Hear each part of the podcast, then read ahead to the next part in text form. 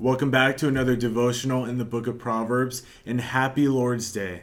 Today, we are in Proverbs chapter 11, and in this chapter, we're going to focus in on a proverb that is basically going to tell us that we are fools if we try to do everything on our own, if we don't seek an abundance of counselors.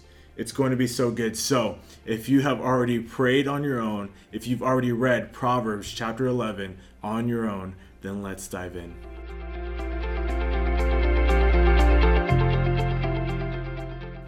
There will always be so much that we can pull from each chapter in Proverbs, but today we will focus in on Proverbs 11, verse 14. So let's read it. It says this, "Where there is no guidance, the people fall, but in abundance of counselors, there is salvation." One of the reasons we are focusing on this verse today is because it is so important for us to understand now rather than later in life. And because we'll see it pop up over and over again throughout the book of Proverbs alone. In Proverbs 15, verse 22, it says, "Without consultation, plans are frustrated, but with many counselors, they succeed." Proverbs 20, verse 18 says, "Thoughts are established by counsel, so make war by guidance."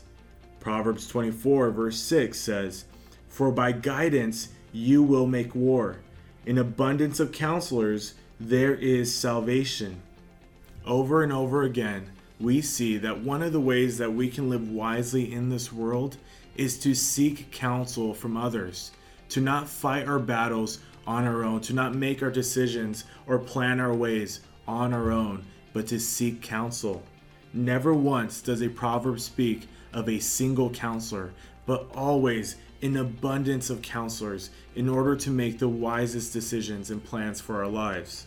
Students, as you get older and older, the decisions and plans that you will have to make will get more and more important. And as they get more important, the more you will need to seek counsel from older and godlier men and women in your life. You have your parents, you have your discipleship group leaders, and God has given you these older and godlier men and women to help you so that you don't have to fight your battles on your own.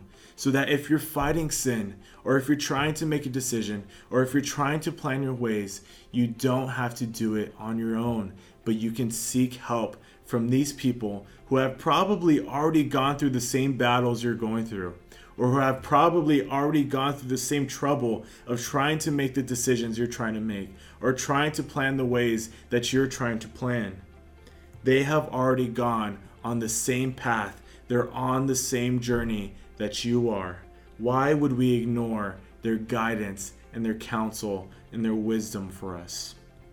One of the biggest reasons why we don't seek counsel from older and godlier men and women in our lives is because we think that we have it all figured out, or we think that we can figure it out on our own because we know everything already.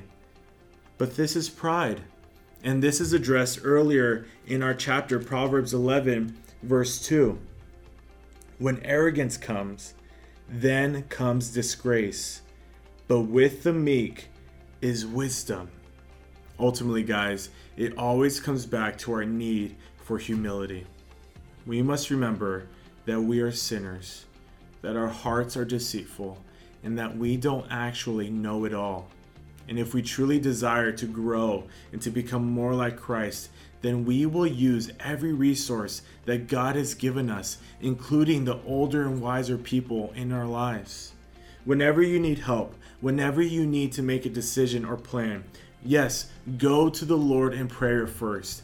Ask for His wisdom, ask for His guidance, but also do not neglect the older and wiser people in your lives.